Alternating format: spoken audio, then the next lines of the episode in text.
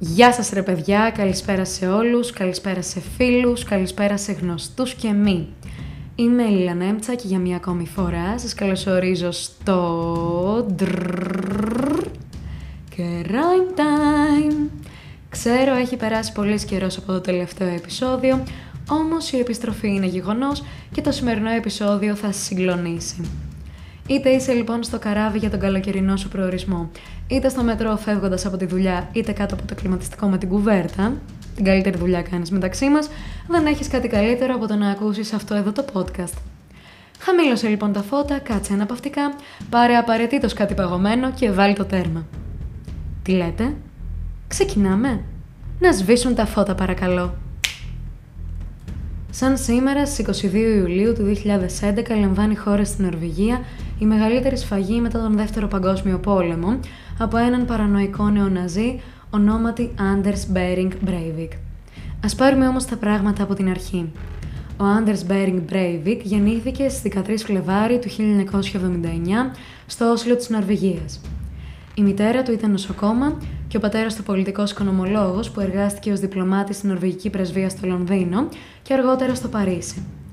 Τον πρώτο χρόνο της ζωής του, ο Άντερς τον πέρασε στο Λονδίνο έως ότου οι γονείς του χώρισαν. Ο πατέρας του απέτυχε να κερδίσει την επιμέλεια και έτσι ο Άντερς διέμενε με τη μητέρα του και την αδελφή του στο δυτικό Όσλο. Σε ηλικία 4 ετών κατατέθηκαν αναφορές οι οποίες εξέφραζαν ανησυχία για την ψυχική του υγεία.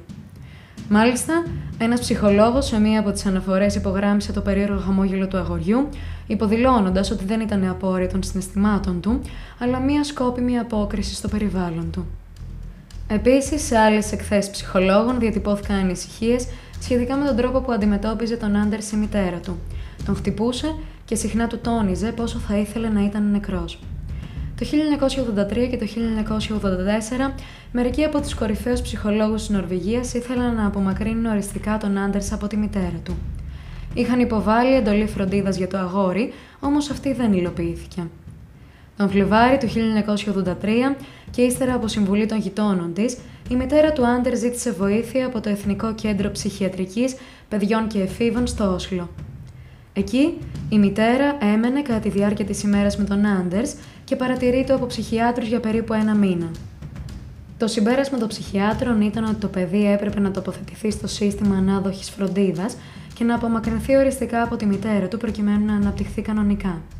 Η αιτιολόγηση για αυτό το πόρισμα προκύπτει από τις παρατηρήσεις των ψυχιάτρων ότι ο Άντερς ήταν σχεδόν άδειος από οποιαδήποτε συναισθηματική δέσμευση.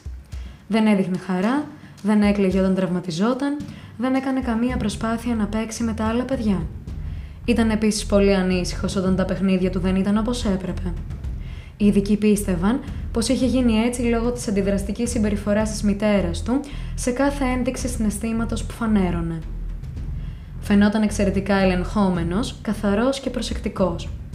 Δεν είχε τρόπους να εκφράζει τα συναισθήματά του κανονικά και κατά τη διάρκεια μεγάλων φάσεων συναισθηματικής κενότητας σπάνια ξεσπούσε και εμφάνιζε ακραία συναισθήματα.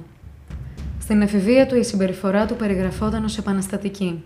Ήταν παραγωγικός καλλιτέχνης γκράφιτι, μέλος της hip-hop κοινότητας του Δυτικού Όσλο.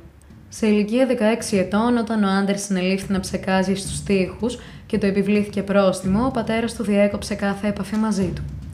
Εκείνα τα χρόνια προπονούνταν πολύ με βάρη και άρχισε να χρησιμοποιεί αναβολικά. Ενδιαφερόταν πολύ για την εμφάνισή του και ήθελε διακαώς να φαίνεται μεγάλος και δυνατός. Μάλιστα, επέκρινε τους γονείς του για την υποστήριξη της πολιτικής του Νορβηγικού Εργατικού Κόμματος και τη μητέρα του για το ότι, κατά τη γνώμη του, ήταν μία μετριοπαθής φεμινίστρια. Ω ενήλικα, ο Άντερς εξαιρέθηκε από την εκπλήρωση της στρατιωτικής θητείας στο Νορβηγικό στρατό και δεν έλαβε στρατιωτική εκπαίδευση. Το Νορβηγικό Τμήμα Αμυντικής Ασφάλειας, που διεξήγαγε τη διαδικασία ελέγχου, αναφέρει ότι θεωρήθηκε ακατάλληλος για την υπηρεσία κατά την υποχρεωτική αξιολόγηση των στρατευσίμων. Μετά τα 21 έτη του, ο Άντερς εργαζόταν στο τμήμα εξυπηρέτησης πελατών μιας ανώνυμης εταιρείας ερχόμενος σε επαφή με ανθρώπους από όλον τον κόσμο. Ήταν πάντα ευγενικός και καλός με όλους. Τον περιέγραφαν ως εξαιρετικός συνάδελφο, αλλά ένας στενός του φίλος δήλωσε πως ήταν εγωιστής και εκνευριζόταν εύκολα από ανθρώπους αραβικής ή νοτιοασιατικής καταγωγής. Σαν σήμερα λοιπόν, στις 22 Ιουλίου του 2011, ο Anders Bering Breivik φόρεσε τη σκούρα μπλε φόρμα της νορβηγικής αστυνομίας και από πάνω μαύρο αλεξίσφαιρο γυλαίκο.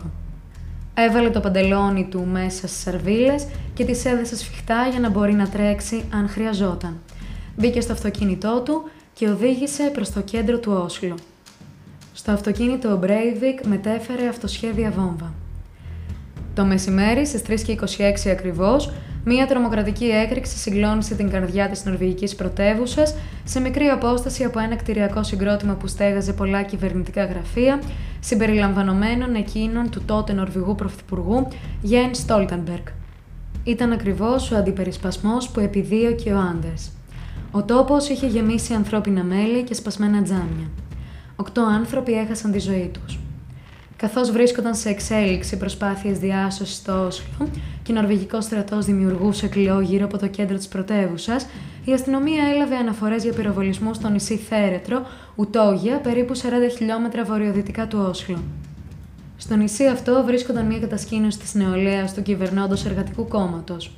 Πολύ σύντομα αυτός ο μικρός νορβηγικός παράδεισος μετετράπη σε μια περίγραπτη κόλαση, όταν ο Άντερς, δηλώνοντας ότι εκτελούσε έλεγχο ασφαλείας σε σχέση με τη βομβιστική επίθεση, πέρασε ανενόχλητος και οπλισμένος με ένα αυτόματο του φέκι και ένα πιστόλι και άρχισε να πυροβολεί ανεξέλεγκτα νεαρούς που είχε προηγουμένως συγκεντρώσει στην καφετέρια της κατασκήνωσης.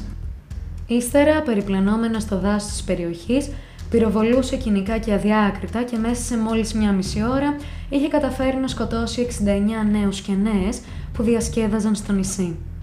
Μάλιστα, πολλοί νεαροί που δεν μπορούσαν να ξεφύγουν προσποιούνταν τους νεκρούς για να γλιτώσουν. Όσους εντόπιζε, τους πυροβολούσε ψυχρό.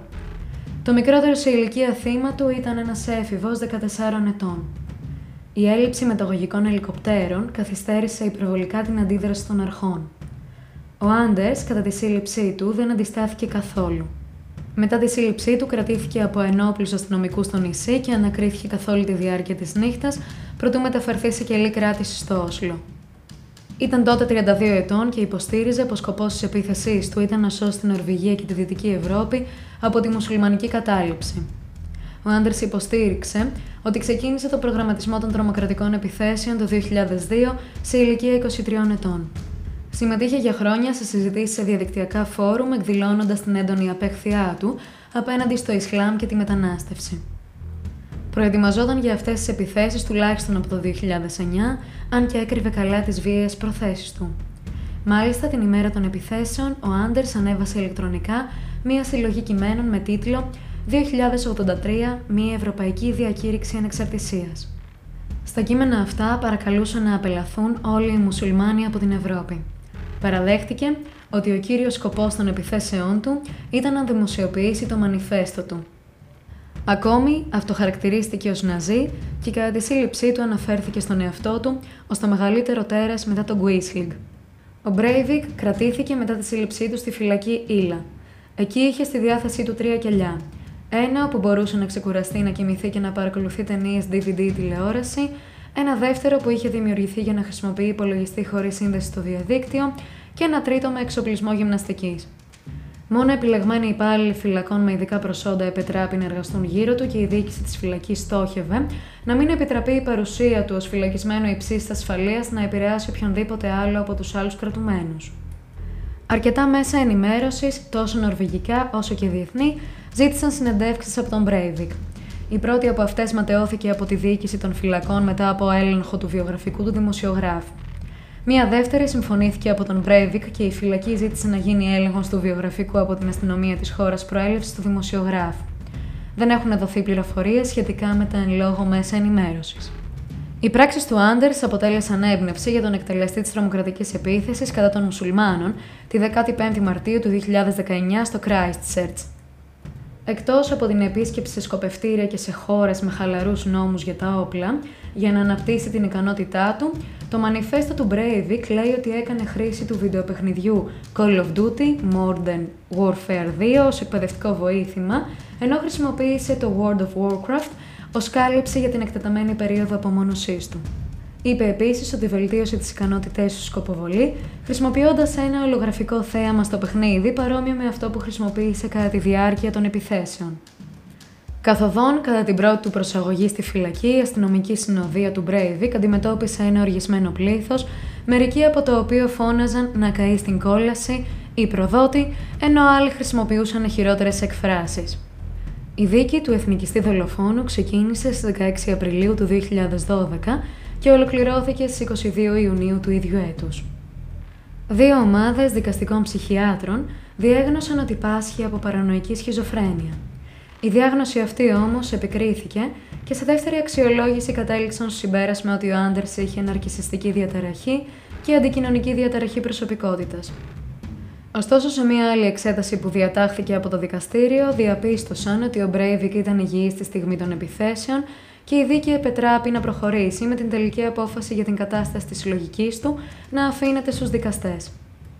Τελικώ το καλοκαίρι του 2012 το δικαστήριο έκρινε ότι ο Μπρέιβικ ήταν υγιής στην ώρα των επιθέσεων και τον καταδίκασε στην αυστηρότερη ποινή κάθερξης που προβλεπόταν στην Νορβηγία.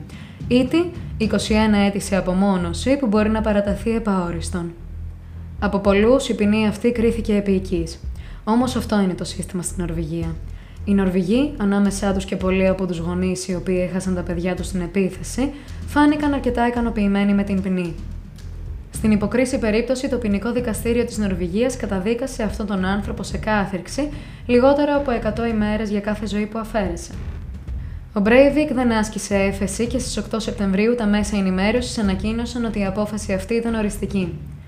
Ο ακροδεξιός νεοναζί χαμογελούσε ηρωνικά και προκλητικά.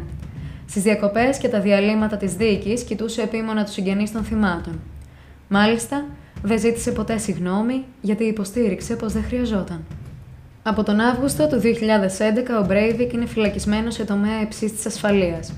Είναι απομονωμένος από τους άλλους κρατουμένους και έχει επαφή μόνο με τους εργαζόμενους στην υγεία και τους φρουρούς. Ο τύπος απομόνωσης του Μπρέιβικ στη φυλακή είναι αυτό που η ΕΣΔΑ αποκαλεί σιατική κοινωνική απομόνωση, σύμφωνα με την απόφαση του 2016 του Περιφερειακού Δικαστηρίου του Όσλο.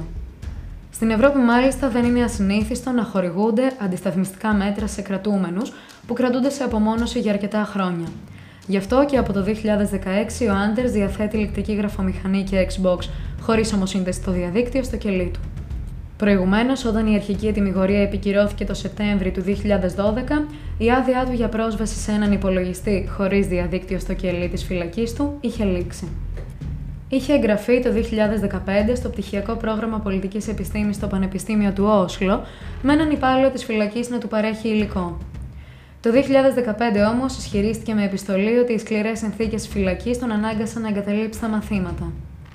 Σύμφωνα με δήλωση του δικηγόρου του, Estein Storvik, το Μάρτιο του 2016, ο Μπρέιβικ είχε γίνει να ζεστεί στη φυλακή.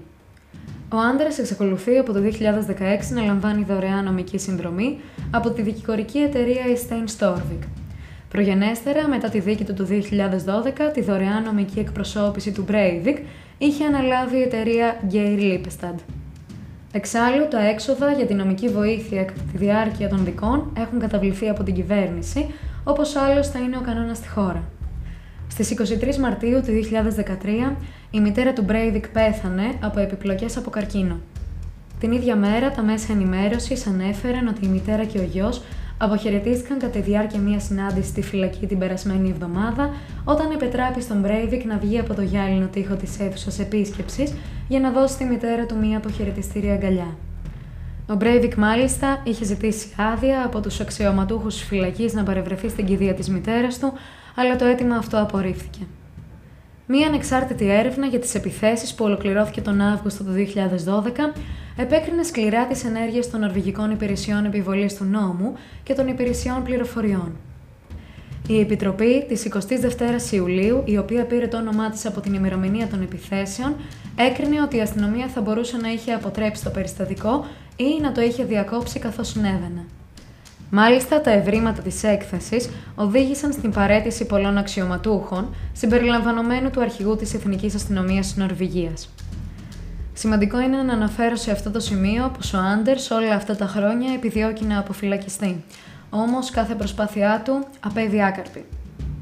Πιο συγκεκριμένα, ο Μπρέιβικ είχε υποστηρίξει πως δεν ασπάζεται πλέον τη βία, όμως δεν έπεισε την εισαγγελέα της έδρας που ήταν καταπέλτης. Αυτός ο άνθρωπος είναι ο ίδιος με εκείνον που κατευθύνθηκε προς τους νέους στην Ουτόγια, κάνοντάς τους να πιστέψουν ότι θα τους βοηθήσει και τους πυροβόλησε.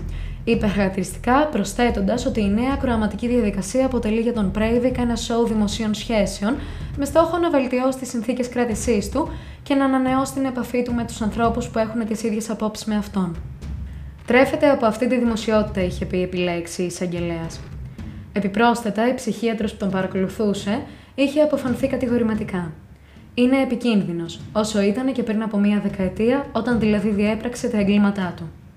Τέλος, ο Άντερς, κατά την έκτηση της ποινής του, συνήθιζε να στέλνει χιλιάδες επιστολές στους επιζώντες της επίθεσης, καθώς και στις οικογένειες των θυμάτων, επαναλαμβάνοντας αποσπάσματα από το μανιφέστο του.